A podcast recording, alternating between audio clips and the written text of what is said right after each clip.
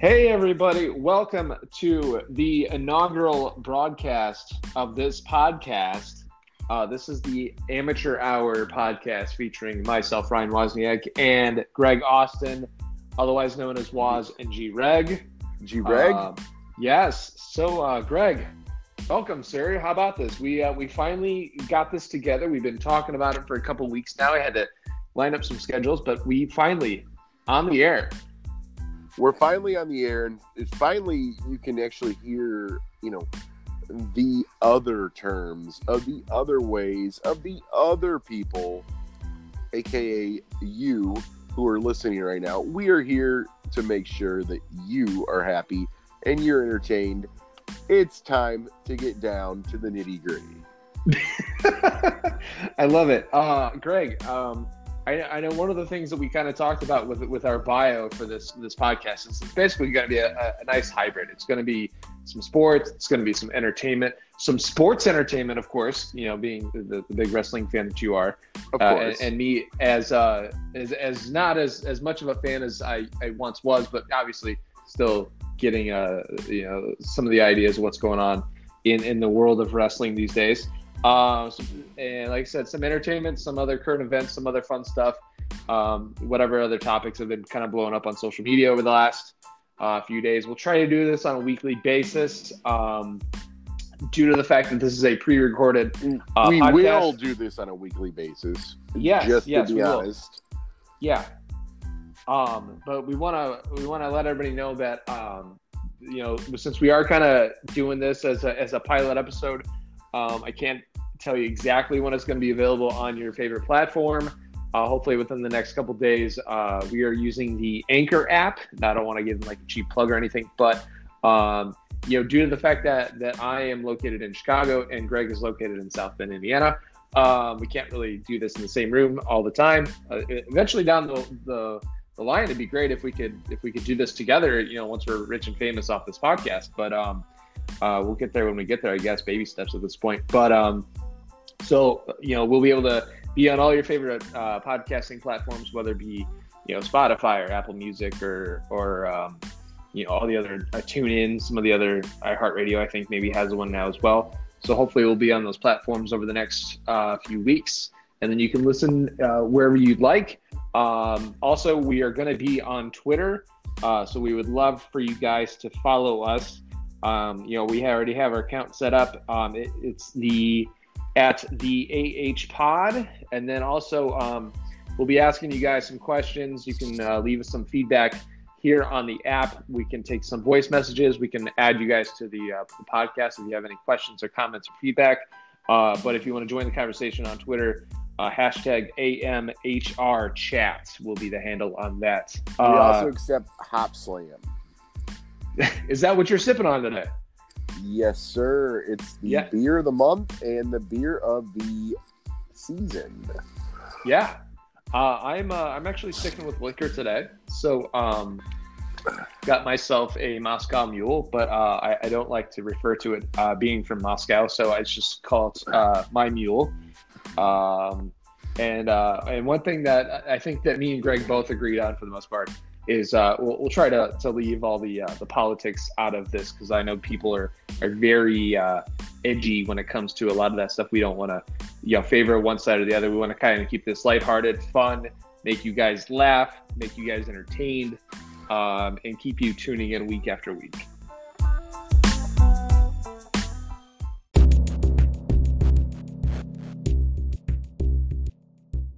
We are absolutely Polish and German, so that's a yeah. whole other story. And Irish too. Oh, Irish yeah. is in there as well. Um, and this is uh, something that's like totally off script here, uh, Greg. Um, but I, I, guess maybe we'll just we'll just jump into this. This is one on our, our list of things we talked about. Julia and I, we actually, uh, for those my my wife Julia, we did a um, we did the twenty three and Me thing. Okay, that's cute. Yeah. Well, I mean, the thing is, like, you know, I I just wanted to do it for fun. You know, I I, I know about like most of my heritage and whatnot, and um, you know, she uh, due to the fact that like you know, unfortunately, just the, the circumstances, her her dad really wasn't much uh, you know part of her life growing up, so she really wasn't sure on her heritage on her dad's side. So you know she really Okay. wanted to do it. Um, but uh, you know it's it's funny that you talked about that. So I you know my results they they came back a couple weeks back, and um, I I did find out that you know as I was expecting that I was majority Polish. You know like forty like almost forty two percent. Uh, but I growing up I always thought that I was you know my mom's side it was all you know Irish and, and English and all that kind of stuff. You know that's that's the and a little bit of German, maybe some other other European countries thrown in there. And I got my results back, and I found out that I'm actually more German than I am uh, Irish, which threw me off a little bit. So Well, that threw me off too, as well, with my red hair. Um, Yeah. But the reason I knew you were more Polish than anything was the fact that, sheerly, the fact that um, you've always had a light switch outside of your bathroom. So that's clearly a Polish indication. Um, that's not something that, you know, normal people have. I'm doing the quotations if you didn't know. But he, he uh, you know, you'd walk into the bathroom and you'd be in pure darkness and you just wonder what the hell is going on. well, the problem was is that ah, they were always Polish, and that that didn't work out too well. Um, you're like, okay, I guess I'll just pee in the dark, but you know what? That light switch was right there in point blank outside of the baño. If you're not familiar with baño, it's also Espanol for the bathroom. So you need to uh, get acquainted with the Polish lifestyle where you turn the light before you go in, which is actually kind of genius because you think about it, you don't want to walk into a room that's dark and not know what's going on. You turn on the light before you go in. So um, whoever invented that was post electricity and was a damn genius. So uh, you know, props to Polish people for that shit. So continue on.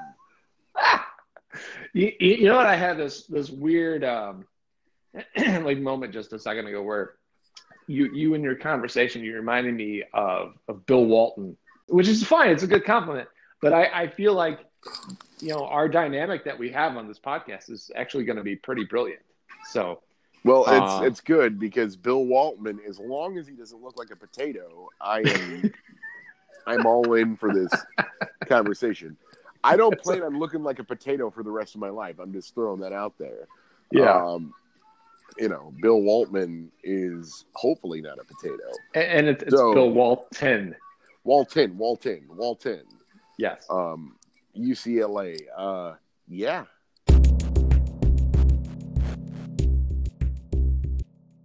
Let's just go ahead and start with like one of the things that everybody is still talking about: the Uh, NFL. Yeah. Ah. So, for those who don't know, Greg is a diehard pa- uh, Packers fan.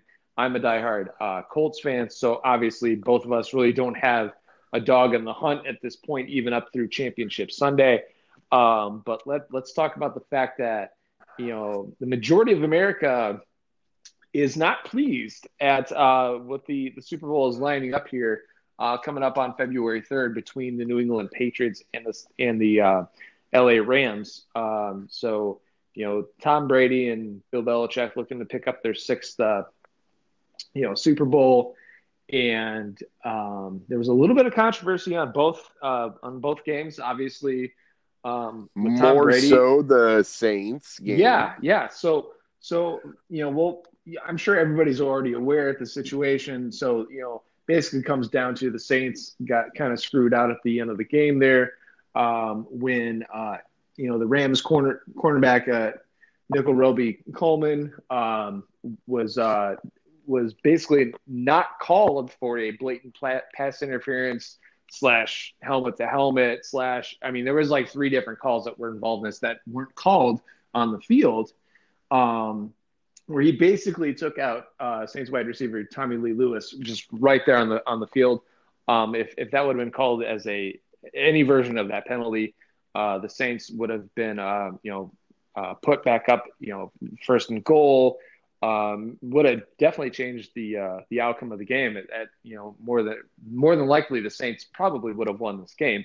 Um, so, you know, with with that game, uh, obviously, everybody was irate afterwards. Twitter was on fire. Um, it didn't matter who you were a fan of. Obviously, uh, Saints fans, uh, this is now back to back years where it's just ultimate heartbreak between, you know, last year with the miracle in Minnesota and then this, uh, you know, non call basically costing them a trip to the Super Bowl. Sean Payton, obviously irate, calls the league office after the game, says, You guys messed up. They, the league have finally admitted that they did mess up.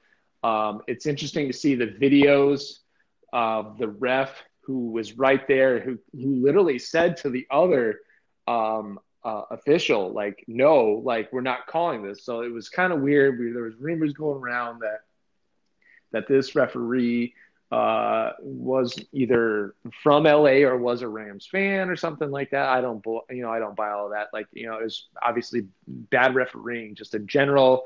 Robey-Coleman was fined um, just under twenty-seven thousand dollars by the league for the helmet to helmet hit that was a no call. So that was interesting to me, but it looks like uh, you know next season that some of these these uh, rule changes are going to come into effect. Uh, Sean Payton is on the the um, the, I think the competition committee, so I think things will probably get changed with that. Um, and then on the flip side, three you got three penalties. Yeah, Ryan. Yeah, you got three different penalties, and they're all three. You can throw a flag, and you can go helmet to helmet, quote unquote, and you can also even go as far as some referees would go as targeting.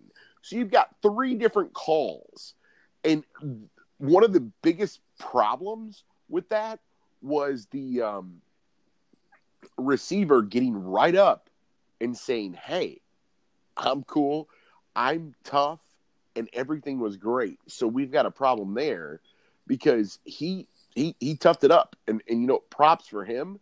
But if he would have sold that like LeBron James, what would have happened then? Would we have right. gotten a flag? Would we have gotten a flag? Not we, but the Saints Nation. Would they have gotten a flag? Yeah, I mean, I don't know. I mean, it's just it's one of those things where unfortunately it comes down to the fact that you know uh, that it happened and I think the biggest problem that I have with it, which a lot of people have said it as well, is the fact that something like that is not reviewable. You know, I was I was listening to some other podcasts and some other you know takes on some sports shows and stuff, and and there's a really big consensus that you know the NFL should adopt this kind of not rule or policy or or I guess more more like procedure where uh, you know uh, soccer does this, where they have you know all the referees you know have all their headsets just like the NFL does, but everybody you know they everything is reviewed, all the penalties are reviewed. So so like you know whether it be you know you got an official that's there on on premise at the stadium or you've got you know the the officials that are at the headquarters and wherever the NFL headquarters, New York, maybe whatever it is. Um, where where they can say, hey, you know, we saw the video evidence, and you need to you know call the penalty, or maybe vice versa, where maybe they they threw a flag and it should be you know they just pick up the flag. So I think that's something that definitely should be looked at for next season. I can't believe that's already not been in play because I mean a lot of that like in a situation like this, I mean especially if, if it's in the last couple minutes, right? Now if if I'm mistake you know if if I'm not mistaken, I think this happened before the two minute warning. So a lot of people were also saying that anything within two minutes should be reviewed. But if that's the case, obviously this was outside that two minute window. But regardless, like in a situation like this, like this costs somebody like these cost these players a lot of money. And I'm not and I'm not saying this because a lot of these guys are obviously making a pretty decent amount of money. But like, you know, I don't know if you remember a couple weeks ago where uh, you know, Sean Payton actually showed up to the the Saints facility with like the trophy and like a big case of money, and like he was basically showing their players like, hey, like you know, if you guys you know win the Super Bowl, like you get like a two hundred thousand dollar bonus. And so some of these guys who are on a rookie contract or maybe on the like the practice squad or, or uh, you know they don't play, like that's that's a big chunk of change. And so like to to have that where you know a, a little call like that is going to cost a team a trip to the championship, like that's that's crazy. that's com- it's completely unfair. I mean, it was. I mean, there was still time left on the clock, so really, who knows what was going to happen? But it was outside the two minute warning. And I'll tell you this right now, though, it would have been hard for Jared Goff, the way he was playing rattled, to get back and actually come back and take the game from the Saints. Now, I'm not saying that the game should be replayed like the fans have sued and everything like that. I'm just saying yeah. this right now. The, the, the officiating was blatant, unbelievable, and it was not fair. I mean, really. I mean, you think about it. If if if you have three red flag challenge flags in your pocket, you cannot use them in inside the two minute warning. Everything's reviewable. You should be able to throw, in my opinion, you should be able to throw a challenge flag for not throwing oh yellow flag in my opinion i, I feel like that is part of uh, the game and i feel like if you if you if you're willing to waste that to challenge a challenge it's something that would be greatly greatly beneficial to the sport especially when we have referees constantly screwing up and, and it doesn't matter who you're a fan of and what your you know take on is it but I think you should be able to throw a flag for not throwing a flag. If that makes any sense to you, Ryan. Let me no, I, yeah, I, I mean, I, I agree with you. Like, uh, and let's be honest, like, you know, the, the, the NFC game was the early game of the day. So, uh-huh. you know, at that point we thought, man, can't get much worse, right? No, the, the refereeing, like the, the officiating was, was horrendous for both games. Like it was atrocious. I, it was atrocious and I I'm you know okay so I'm 37 I've watched 20 what probably and that I can remember you know watching games when I was maybe like you know between 7 and 9 whatever but like I would say so a big chunk so say I would say maybe out of the last 25 years that I've been watching whether it be NFL uh, NCAA football whatever that is some of the worst officiating I've ever said and I even said that to my wife we were watching the game, and I said that was the worst non-call I have ever seen. And I've seen a lot of football games, whether it be in person or on TV or whatever. And like that was unbelievable. Like you, like you said, not really. You know, I'm not.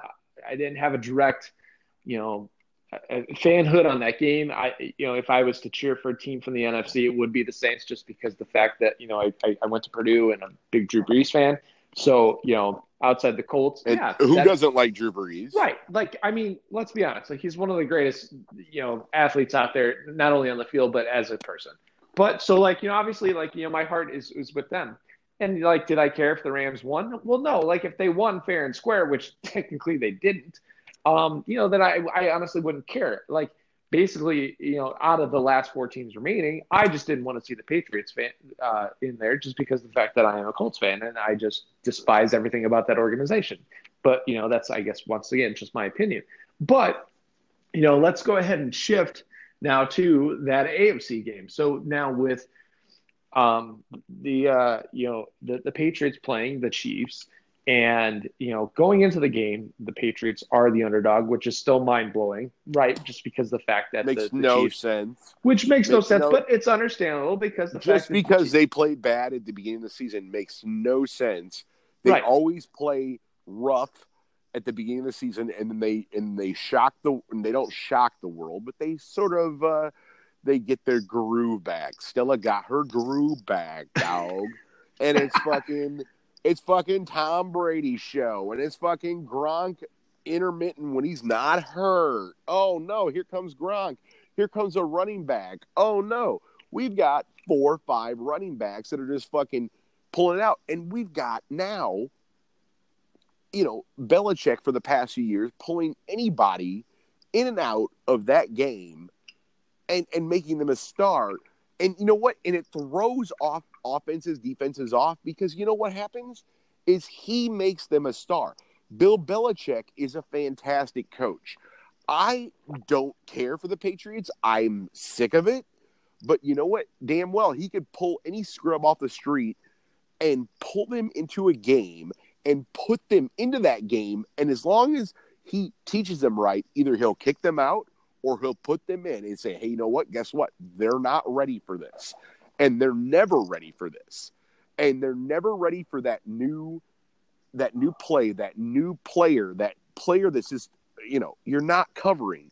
And then there's Gronk, and then now there's Edelman. And we don't, eh, eh, and Patriots don't need Josh Gordon to do good. I mean, they, they, they had Josh Gordon, their star receiver. They would have been more dominant than they would have already been because everyone would have been covering Josh Gordon, and, and all these other no names would have gotten it. But now we've got a Patriots game where they're running different plays, dump off passes, screen passes. It's and James White fits perfect in that combination. And we, we look past the cheating, we look past all of that. The Patriots are a phenomenal team, and it's due primarily to Bill Belichick. And I'm not going to give Tom Brady all the credit he deserves. I'm going to give Bill Belichick and that entire staff for making a phenomenal just idea of just everyone. It's it's in, in the Patriots offense, in the Patriots defense, it's all a we thing. And it's be, been beyond a we thing. As a Packers fan, it's so much an I and a couple other people's things. But now we've got a we thing, and we've had that for over a decade with the Patriots. And it's absolutely annoying. I understand. it's disgusting with the cheating because there's no reason for cheating when you're that good. But damn it, they do it. And they figure it out mid season where many other teams don't figure it out. Many other teams do not figure this out. The Patriots do. And I'll tell you this right now the Patriots versus a young Rams team is is going to win the Super Bowl. And, I, and I'm making a bold predicament right now. They're going to win the Super Bowl for a sixth time. But I'll let you take over, Ryan. Go I, well, and I and I agree with a lot of that you had to say there. Um, it's just, you know, once again, it's just the whole thing. You know, Tom Brady, the Patriots, they come into the championship game. You know, they steamroll um, the the Chargers, and you know they show up to play the Chiefs and everybody said, "Oh, the Chiefs have a chance," which you know, and, and, they did, and like it was a really, really good game. But once again, it came down to officiating, where there was the phantom face mask call against the the, the uh, Kansas City lineman who went to go grab, you know, Tom Brady, and and like you can clear as day see it on replay. It did not touch the mask. You know, there was also the play with Edelman where it was the the return where it bounced and then did it touch his thumbs? Did it touch his arm? I mean, you know, once again, this is just our opinion, and and you know, neither one of us have professional football experience, but you know, I'm just gonna say that it looked to me it looked like it touched his, at least one of his thumbs. You know, each angle looked like it, it touched a different hand. You know, a lot of people are saying that it touched his forearm. Um, but you know, if we're talking, it was tough. Right, right. If it, it was tough to even overturn that, or or you know, even call that. But it was it was a very tough situation with them, and with the Patriots' background, you cannot you cannot just throw that away. You can't throw that away because we've got a lot of officiating on the Patriots side. Right. And then and then also like so not only did we have that call, but then we had the offsides call against Dee Ford. Um, you know, this this came down with like 54 seconds left in the game. The Chiefs are already up 28-24. You know, he lines up like six inches off sides, and like I mean, obviously that's that's just brutal, and I feel really really bad for him. I mean, like, but I mean, at, at that type of situation, like, come on, man. Like, you gotta leave. You gotta be as far back behind that line as you could possibly be at this point. Like, don't even risk it. It sucks because the fact that on that play, you know, Brady throws the interception, and like the Chiefs basically could have kneeled it out and won the game, but but unfortunately, the offsides call, Rex Burkhead, um, you know, scored the game winner in overtime. Patriots win. They move on to the Super Bowl. So un- unfortunately, like I said, once again, it was a situation where it was just one of those things where like and it happens with the Patriots all the time. And this is maybe like I said, me being sour about it just because the fact that I am a Colts fan, but along with the majority of America who is sick of this dynasty and cannot wait till it ends. There's always something, right? there, there, there's, always, always something. something. It was it was the tuck rule. It was the kick in the snow. It was it was Spygate. It was Deflategate. It was this. It was that. Everything that happens happens to the Patriots, where it's like the, the most luckiest crap happens to them, and they move on. So, and they've already been talking about. I don't. I haven't seen what the what the line is for the uh, the Super Bowl at this point, but I know for a fact that originally they were talking about the Patriots were going to be an under, underdog for the Super Bowl against the Rams. So if that's the case, if you're a betting person, put all your money on the Patriots winning because it, and I agree with with Greg in the situation. Honestly, I mean the Rams are a really good team. You got Goff, you got Gurley. Now you got C.J. Anderson also as a factor in the backfield. You know, and, and you got you know Cooks and all like so like you got a you got a really good team, but like the the problem is you just can't bet against Tom Brady in the Super Bowl, which is nauseating. The fact that you know they were talking about this stat before where he now has more appearances in the Super Bowl than every other team outside of the Patriots at this point, which is just nauseating. Like he, it's, it's, you know, it's, it's and, and I hate saying this, but like obviously, like will I? There's there's a difference between liking and respecting. Do I like him?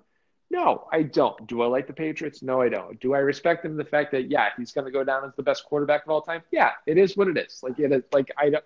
I'm not going to dispute that. I know I'll probably have um, some Patriots fans or even some, you know, University of Michigan fans, uh, you know, leaving us some messages. Uh, Absolutely. But the thing is, like, it is what it is, guys. I mean, let's be honest. When we when we go back and think about it, back in 2000 when he's drafted in the sixth round as pick 199, does anybody think that he's going to pan out? Absolutely not. Nobody did.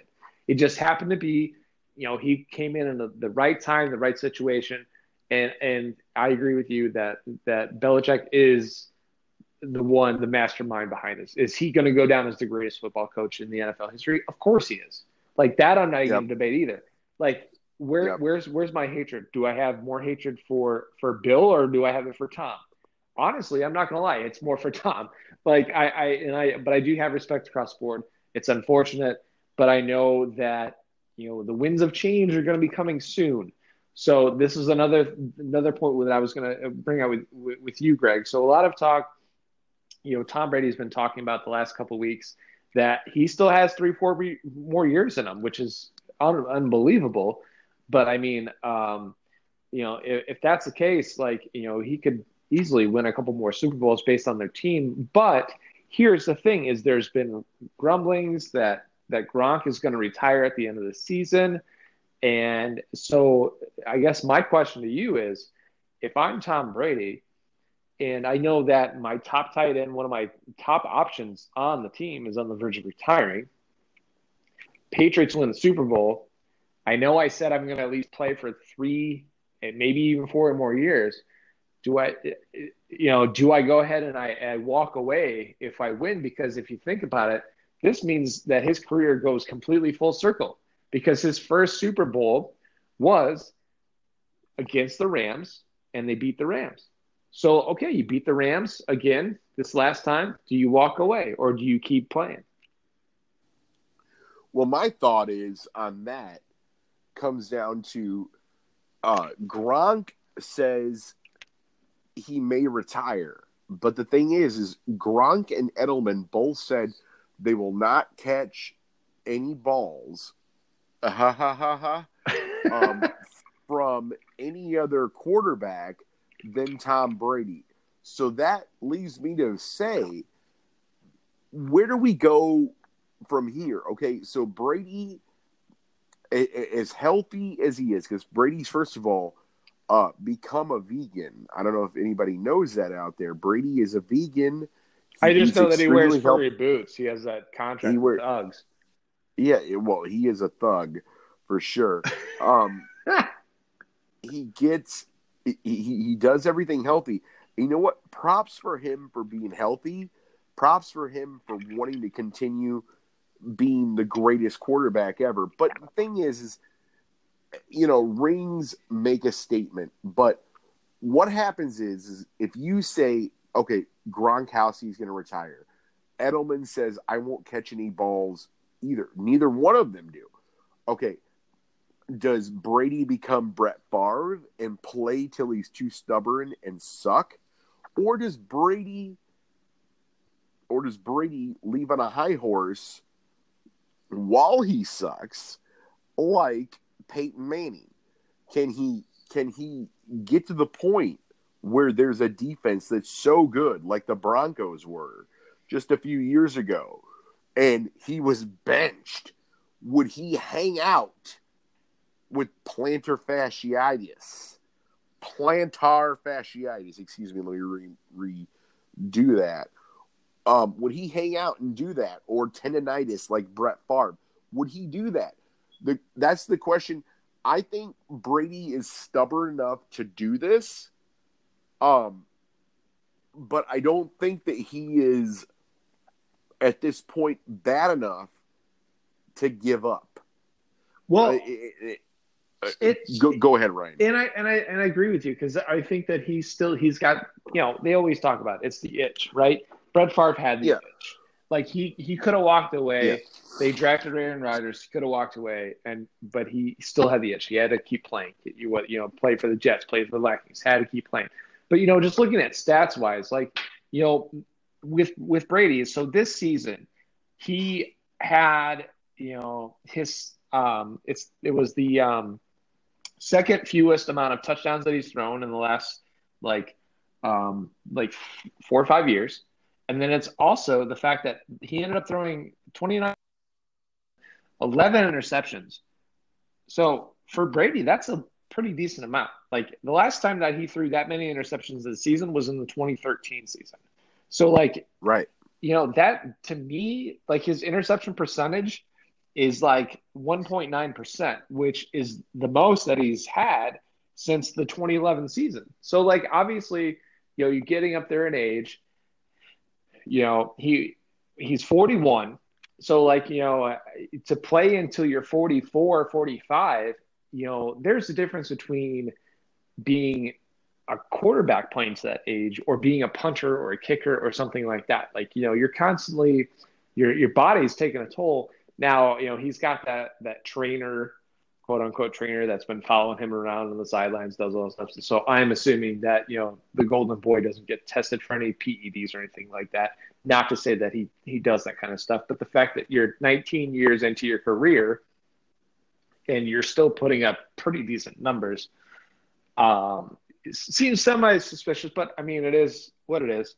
That's fine. But, um, but yeah, so I, I personally think if I was him, just, you know, go out, you know, Elway style, Peyton Manning style. Just, you know, you got your sixth ring.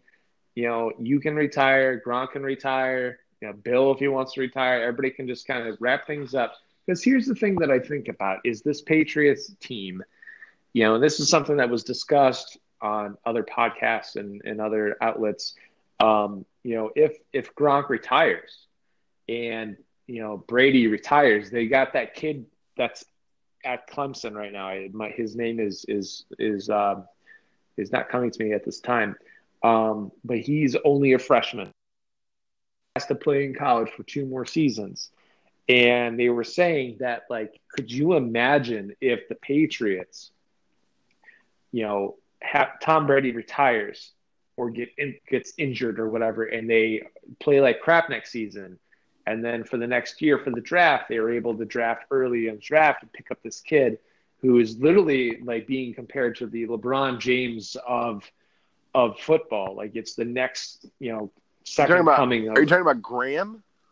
No, the kid from Clemson. I can't remember his name. Oh, Trevor Lawrence. That's Trevor name. Lawrence is his name. Yes, yes, yes, yes. So, so they're saying like he's like the next big thing. Like if he if he could go to the NFL now, that he'd be ready. So they were they were saying like you know, as much as we would all love this this Patriots dynasty to just die off, like if if what if they had a really bad season and then they picked up Trevor Lawrence and then they were they had their quarterback for the next 20 years again, right? And then the other thing too, which almost seems unfair at this point, a lot of people were talking about what happens in this tight end situation and how the fact that all these people literally just kind of go to New England, right? Whether it be like you said, like a Josh Gordon or some of these other players that were on other teams, whether it be, um, you know, now if I just think as a Colts fan, like you know, you got Phillip Dorsett and Dwayne Allen that go over there and play for the Patriots. But like, what if this happened where the fact, and I don't know how many years left he has on his contract, but like, what if like Travis Kelce goes to the Patriots? Like, it's just game over. Like, it just continually goes and goes. It's a, it's a goes recycling process. It's, it's Yeah. With with that, it's a recycling process. But what happens if Brady? Here's my question: If Brady and Belichick are not there anymore, that's the big question. That's the big question. Will Belichick be there? I know Robert Kraft has a say in stuff, but here here comes down to Belichick has been doing this before Robert Kraft. Everything could fall apart but not right away. It, it won't end. What what I'm saying is, is you're going to get um, a backlash, even if we lose. We lose. Like I'm a Patriots fan. Excuse me. we lose. Even if they lose a, a Belichick, a Brady, a Gronk, and possibly a Edelman, you get those four lost at the most there's still not going to be as long as you have a backup plan ready like uh like the Clemson quarterback. If you have that shit ready what are you going to do? And with everything else they have into play their so their whole style if you can bring somebody into that style they're always going to be a contender. But then at that point they will fall apart in my opinion. They will fall apart if the sa- quote unquote savior who they think would be would be to come in because the biggest mistake was getting rid of Garoppolo because Garoppolo, in my opinion, was the next Aaron Rodgers. And sitting back behind Brady and watching that in that system, they were unstoppable. They could bring in their own new set of rookies. They could bring in their own new set of everything, but they got rid of Garoppolo. And Garoppolo was their key to, you know, predecessing Tom Brady. And it, I, I don't know if you say that, but we're still talking about the Patriots, which makes me sick. But I think that was their biggest loss. Yeah, maybe now we found out he's injury prone. Maybe that's something we didn't know about. But knowing that, I think that that's kind of a big deal. Well, that's that's a huge because the fact that you know, and, and Brissett was a decent backup, you know, for for the Patriots. Went over to the Colts, played while Andrew Luck was gone, you know, injured, and and like with Jimmy G now in San Francisco, like with him coming back, that that 49ers team is going to be scary next year.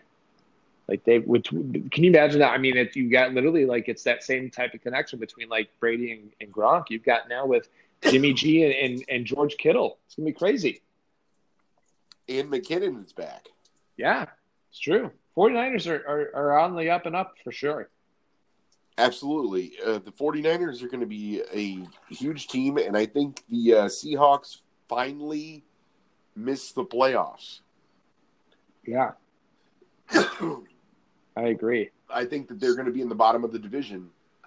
And I don't think they're going to play bad. That's the thing. I think that the the, the Seahawks are playing well, but but they're not going to play well enough to win that division or even come to the wild card. So Yeah. So let's let's move on to the Super Bowl. So as uh, as we mentioned, Rams, Patriots, put all your money on New England.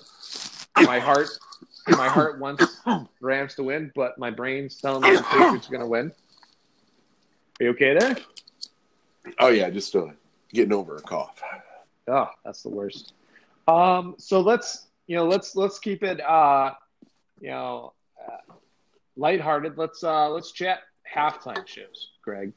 So Super Bowl halftime this year, as everybody's aware, is uh, is is going to be Maroon Five uh, featuring Travis Scott and then uh, Big Boi from uh, OutKast fame. Yeah. Um, So I'm I don't know about you. I'm excited about Maroon Five. I haven't had a chance to see them in concert. Big fan. Travis Scott couldn't care less. Uh, Big Boi though, big OutKast fan as well. So uh, I'm hoping that uh, there's uh, maybe a little OutKast reunion. Andre 3000 shows up. I know that um, that Big Boi does have a song with um, um, Adam Levine on the track, so I'm sure they'll perform that as well. Maybe there'll be some other special guests.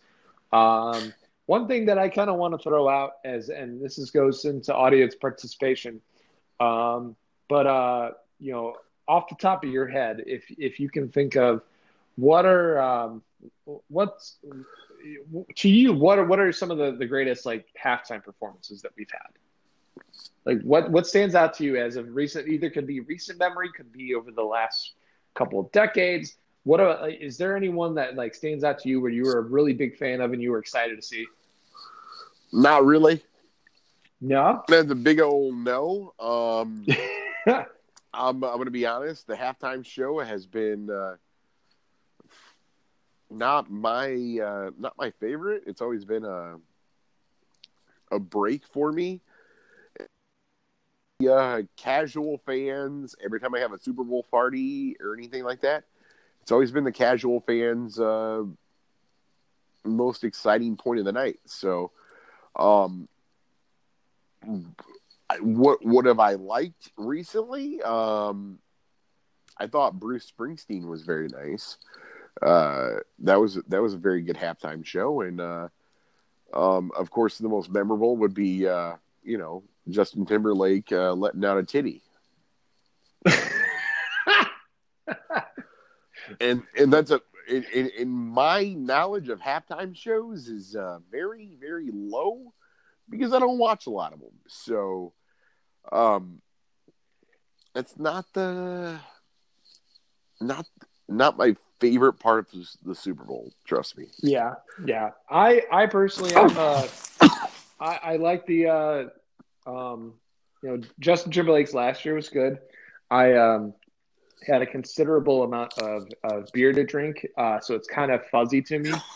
Um, but that was pretty good. Not gonna like Coldplay was pretty good when they were you know performed a couple years ago.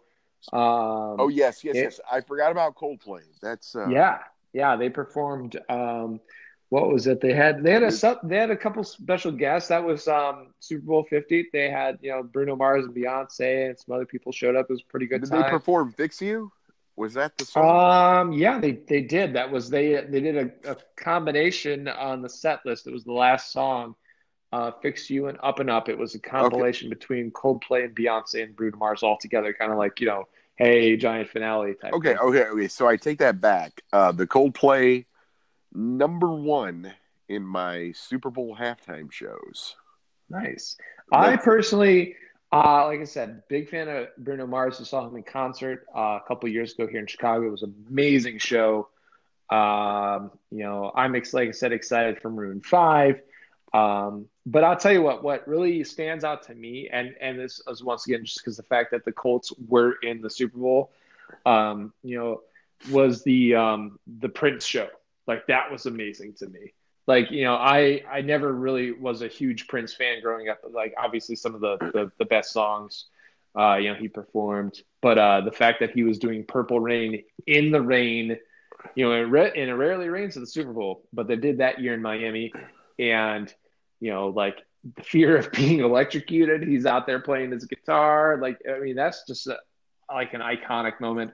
Obviously you know as you said before um, you know, when we had, um, you know, Justin Timberlake uh, back in the day, like with the Janet Jackson, that if you think about it, this was back in like 04. This was at the time where, um, you know, a lot of those artists were still super popular. So like you had Justin Timberlake, you had Janet Jackson, you had Kid Rock and like P Diddy and Nelly. This is all in the same like halftime show. Oof. Like, that was that was crazy. So like, you know, but Oof. you know, back then, like that was that was you know the the, the height of their um their uh their their fame. But the other one that kind of sticks to my mind too is there was two different ones.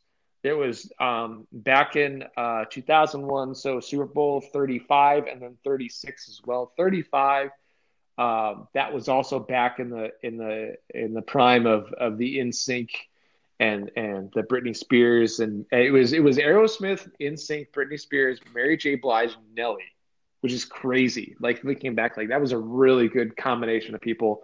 Uh, the fact that like you know, and I, I grew up as a, as a big Aerosmith fan, so that was kind of cool for me. And then Super Bowl 36, of course, this was the Super Bowl that was after 9 11 and it ended up being U2 and they did like the, the, the tribute to the 9-11 attacks and they did like their thing and to me like that was one of the, the best ones that they had as well Let, let's leave that up to the, the to the fans as well. So um, if you guys want to join us on the conversation uh, what was your favorite halftime show? We'll read some of your responses uh, on next week's show. And then also you can leave us a, a message uh, and and uh, we'll put some of your best responses on the pod for next week. But as I said before, to join in the conversation, all you got to do is jump on Twitter and hit us at the AH Pod on Twitter, and then make sure you uh, use the hashtag AMHR Chats. Bears, um, they signed kicker Redford Jones today um, to oh. take on Cody Parkey, which, oh man, Cody Parkey is not a liked man in, in my city right now. I'm not going to lie. We all know the story. We know what happened, the double doink, all that kind of stuff. You know, he they worked out five other kickers uh, outside of Jones. It was uh, former Jets kicker Nick Folk. They worked out Josh Gable, Ernesto Lacayo, Austin MacGinnis, and Blair Walsh as well. But it looks like they're going to go ahead and sign Redford Jones uh, to compete with Cody Parkey, um, leaving me to wonder – you know, in the grand scheme of things, maybe they just should have paid Robbie Gould the money and then they would have not been in this situation.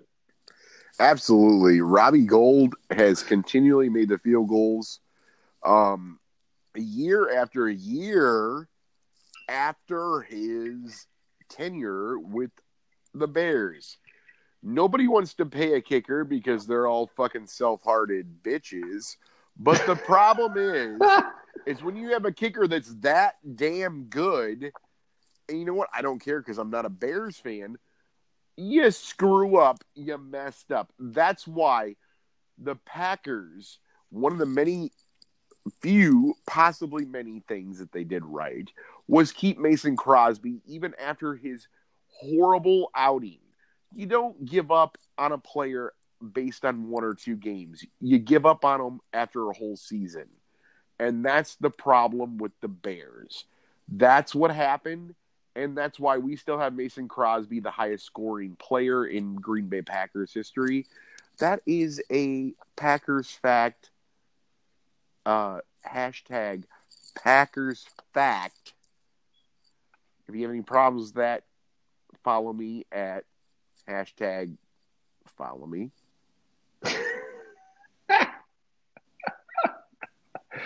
Um, but speaking of franchise scoring leaders, um, we'll go ahead and we'll wrap up our NFL talk with this. Uh, so the GOAT, Adam Vinatieri, announced today that he is uh, agreed to terms on a new contract to return to the Colts next season. Uh, he, yes, uh, the NFL's all-time leading scorer with 2,598 points, will return for his 24th season at the age of 46. What is he like, 48? I He's literally just 46. said he was 46. Yes. Okay, I was going to say so, 48, but there so we go. Right, and unfortunately, you know, he missed the shortest field goal of his career and an extra point uh, during the uh, game against the Chiefs in the playoffs. Um, but prior to um, those misses, he had been 194 for 200 in his career on field goals between 20 and 29 yards. And he was 97 for 97 on field goal tries from 23 yards and shorter, which is crazy. And this season, Father Time apparently says, nah, you go ahead and you keep playing at your best, man, because he was 23 of 27 on field goals with a season long of 54. And then he also made 44 or 47 extra points, which is crazy. And in your 23rd season, there's players on this team that weren't even born when he started his NFL career. Wow. And that's a big old.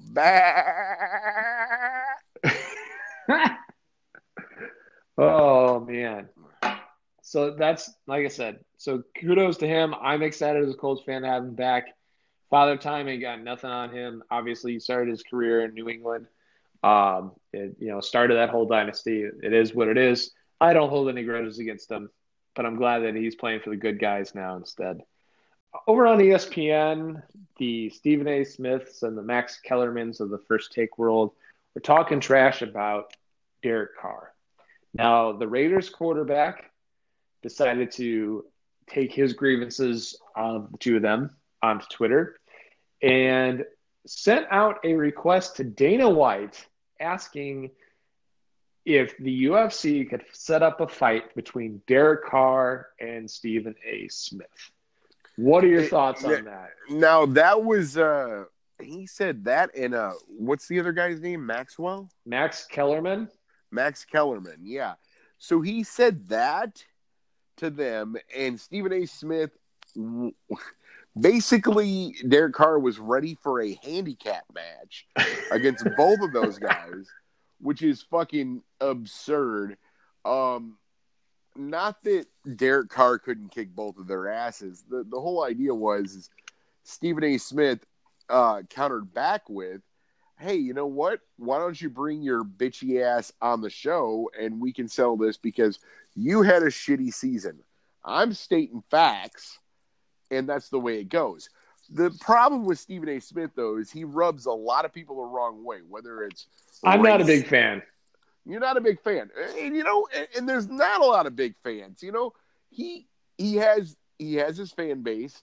He tells it like it is, but at the same time, he comes across across kind of racist. and and and I'm just gonna throw that out there, but not always 100% does he come across kind of racist. He also comes across as very controversial. So he will bash you. He will destroy your ego. He or he will try. And that's what he does. So after the bashing, after Derek Carr had a season, no one knows what's going on with the Raiders. First of all, no one had a. Clue. They don't even know where they're going to play next season. They don't know where they're going to play next season, right? But the problem is, is Jon Gruden comes in, our favorite sports announcer that comes in and they give him this giant contract to fucking save the Raiders. So you got Derek Carr, a potential, a potential. Don't even hold me to this fucking statement because I'm not even being accurate. A potential Hall of Fame quarterback that could have been a Hall of Fame quarterback. And then you bring in the Packers' best whiteout, Jordy Nelson, but then you start to just piss away shit. You're like, I don't need Khalil Mack. I don't need Amari Cooper. You know what? Let's just lose some fucking games. Guess what happens? Now, I'm not saying Derek Carr is not at fault for this, but Derek Carr certainly lost a little bit of drive, lost a little bit in him going into that because you're like, you know what? You just gave away my best receiver you brought in this guy that only Aaron Rodgers knows, and then you lose my best defensive uh, player. So, what the fuck do you think? We're just pissing away players, and all of a sudden, the tone of the game has gone down. Now, the the cadence of the game, the the speed of the game has gone down. Now you're getting game six to thirty four. What the fuck is that? 3 to 28. What the fuck is that? Derek Carr gets adequated to the new system. He starts to understand Jordy Nelson. He starts to understand his other receivers. And he gets a little bit better. So they end up with a really shitty record at 4 and 12. I understand that. But the the biggest problem here is is what is Jon Gruden doing? my God, what the fuck is he doing? do you remember? Do you remember at the start of the season when they didn't sign Khalil Mack, and then it was like he he went to the Bears for that obscene amount of money, and then they asked him, they're like, like, what do you? eh, like, how, what are your thoughts on season? He's like, man, I'll tell you what. He's like, I really wish that there were some really good pass rushers in the in the available in the league right now. oh, for fuck's sake! Like, oh, oh like- it's, it's it's it's unbelievable. It's like you know, the Raiders could have the Raiders could have paid him the money if they didn't give Jon Gruden a ten year, one hundred million dollar contract. That's just unbelievable. unbelievable. And, and here's the thing: I love Jon Gruden. I miss him on Monday nights. But what the fuck is he doing? What the flying fuck is he doing? Where where is this knowledge? It's like it's like the same thing as Tony Romo talking about every play that's gonna happen. It's like, damn, Tony Dude, Tony Romo as a coach, He- he is telling the- you, if I was an NFL team, I would literally be lining up a Brinks truck and be like, "Come be our defensive coordinator," because that dude literally called every, every single play, play of that last drop. Every play, he's unstoppable.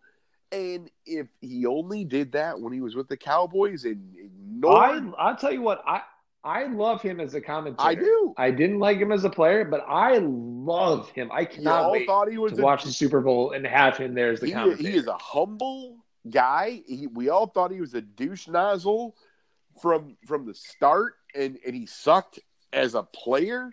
But my God, that man knows his football, and he deserves every bit of credit for calling games and saving us from Troy Aikman and Joe Buck. That's all I have to say. Thank God that I don't have to hear them all the time, and thank you.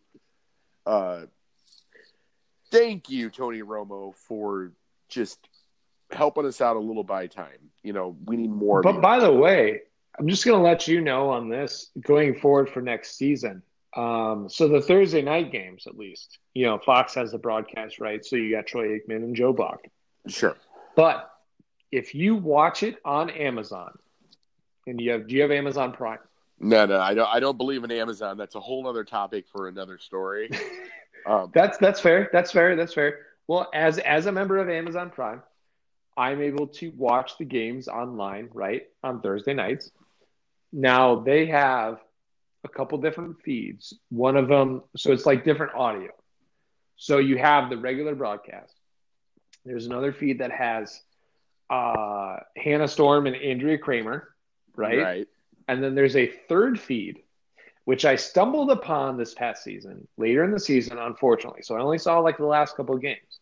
But it's the guys, it is the NFL UK announcers Yeah. who literally they are the ones that um, that do all the broadcasting for the NFL like uh, London games. So it's Tommy Smith, who is a like world famous announcer for like World Cup soccer, all that kind of stuff. And I'll tell you what, I was able to to watch the game with their audio feed, and I'm telling you, night and day compared to listening to Joe Buck and Troy Aikman. Like I literally, I I think I tweeted about it later that night. How like it was refreshing. It was great because it was not too much, too much knowledge or information, and it was it was kind of lighthearted and and like I said, it was it was fun because it was English accents and it was just just a regular game. Like it was like a Ravens, you know, whatever game, and it was like just these English guys talking about. It was the Fox like camera feed, but it was it was the English announcers. That was honestly uh, like a, a breath of fresh air. It was fun. So I can't wait till next year. Hopefully they do that again. I, I I agree. I would do anything to not listen to Joy Joy Buck, as I call him, and um, Boy Aikman. I am not. I'm not interested in that. And uh, for some reason, every year Joe Buck is consistently a Packers and a Cubs hater, but that's a story for a different time. He hates both teams, which happens to be, you know, both of my teams, but that's okay. Um, Joe Buck lucked out. He has a very distinctive voice, so I mean that's that's the up and up for him. You know, when you hear his voice on the TV, you walk in the door. If there's a TV already on, you know that it's fucking Joe Buck. Um, Troy Aikman. Yeah. The only way you know Troy Aikman's voice is when you walk in the door and you hear a really bad call. Like, I don't think that should have happened. And he's like, No, Troy Aikman, I don't think you should have happened. That's that's what actually happened. So at least Joe Buck has a little bit of like, you know, um astigmatism where he just sticks with you. He just decides that like like you know him. Troy Aikman is just Troy Aikman is like the successful version of Tony Romo that doesn't know what the fuck he's talking about. So um, somehow somehow he won a Super Bowl and somehow Tony Romo didn't.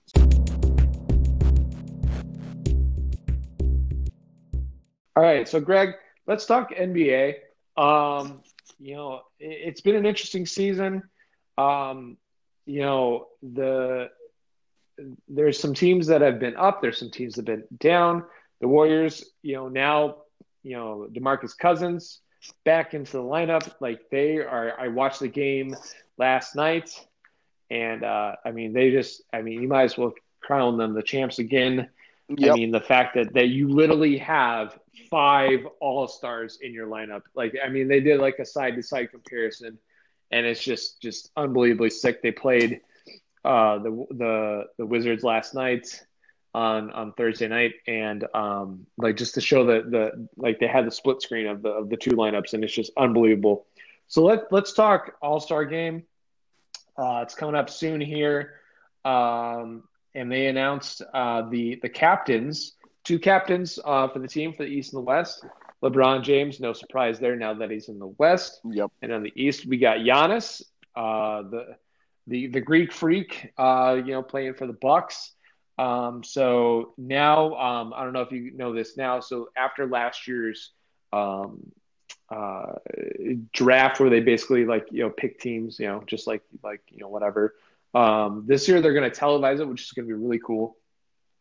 Uh, it's going to be draft night. is going to be on February seventh and uh, they'll be able to pick on their uh, uh, pick out their starters, and then moving from the ten starters to the fourteen reserves. So there's no conference affiliation, so they kind of just pick teams like a pickup game, which is kind of cool. I'm excited for that. Really a big fan of that. Last year it was kind of fun. Um, so this year's All Star game coming to you from Charlotte this year. All Star Weekend is going to be February 15th through the 17th. We'll talk about more in the All Star game later on in a couple weeks, but I just want to kind of get your idea here on on what do you think just on paper uh, the starters versus uh, or the Western starters versus the Eastern starters. So we got on the Western, we've got LeBron, we've got Kevin Durant, Paul George, Steph Curry, and James Harden versus the East All Stars of Giannis, Kawhi Leonard, Joel Embiid, Kyrie Irving, and Kemba Walker. Anytime you mix James Harden with LeBron James, you're going to get an absolute all star cast right there, and it's what you what's what you want with an all star game. So I you you want to hear you want to hear something stupid about James Harden? I sure do. He's played in he, he's before tonight's game. He's played eleven games in the month of January. Okay. Okay. He has scored 498 points. That is that is unbelievable. Like in in that span, in the month of January alone, he has averaged 45 points a game. And then if you want to like take it down even lower, in the fast in the past 5 games, he he's averaged 52 points a game. Like that's unbelievable. Unbelievable. I mean, you you get a guy who has yet to produce the in, you know the NBA Finals championship, and you've got a guy who deserves it. I mean, he is he's one of those humble guys you've seen in the NBA, and we're waiting. I mean, I think America is waiting for James Harden to do what he needs to do. Yeah, I mean, it's crazy. Like he's literally front runner for for MVP, obviously at this point. Like you know, everybody's talking about Paul George as well, but I think, I mean, just based on his January stats, like I mean, there's just no way. Like it's you might as well just crown him the champ. You you give it up. You you give it to him. You said Paul George.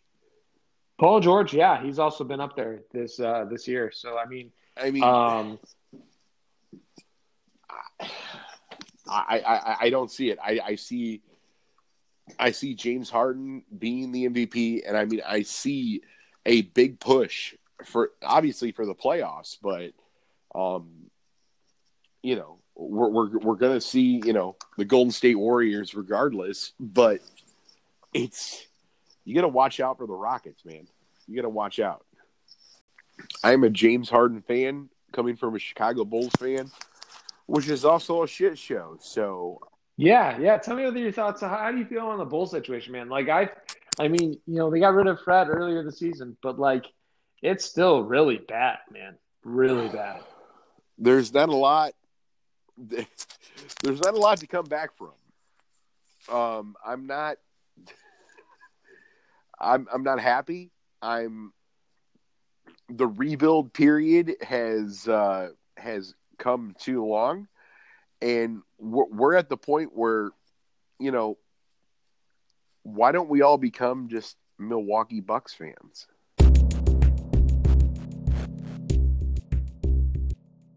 So Majestic is no longer, um, you know, they they're they're kind of uh, moving on from being the official outfitter of Major League Baseball. Oh no, Um, not Majestic! Yeah, I know, right? Majestic. Literally, that's the only thing that they got Oh left in their company. I'm pretty sure. I know, right? So, anyways, it was announced. This was like their product Two years was ago they so announced- good.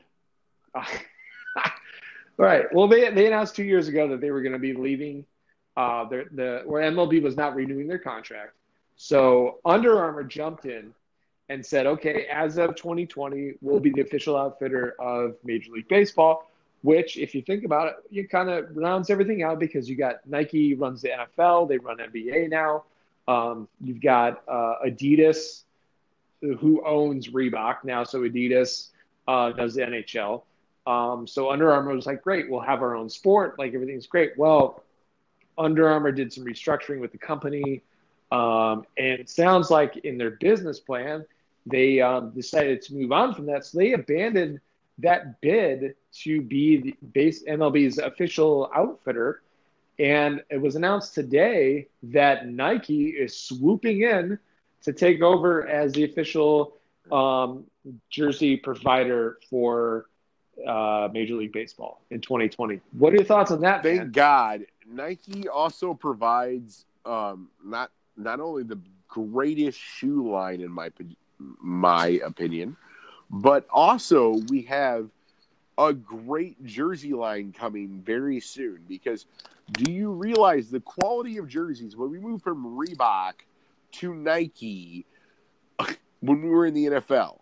The quality of these jerseys were absolutely uh, slim to none. You've got very high ticket units. Okay, yeah, you maybe charge twenty dollars more for a jersey.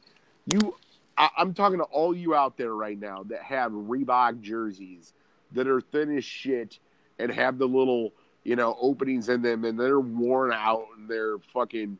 I've got my John Kuhn and my Cris Carter jersey. Yeah, Do you remember when the NFL they didn't even have Reebok? It was Puma.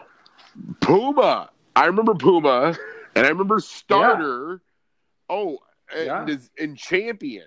Does anybody remember that shit? Now we have Nike. Champion was the uh, was the N- NBA. NBA, yeah. yes. You remember those jerseys.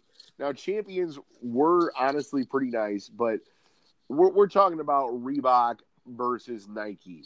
And Reebok versus Nike, we have high quality jerseys that don't wear out, that don't die out, and they are absolutely comfortable.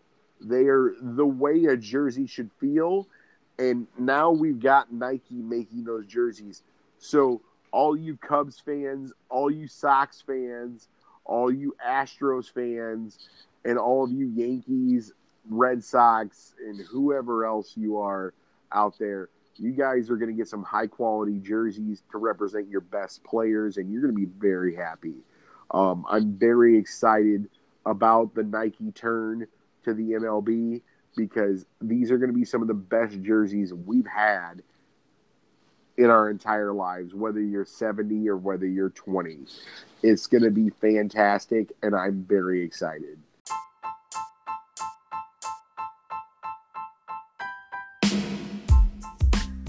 On behalf of my co host, Greg Austin, I want to thank you guys for tuning in to the initial pilot episode of the Amateur Hour podcast. Uh, we will have a new episode coming up later this week where we will recap everything Super Bowl.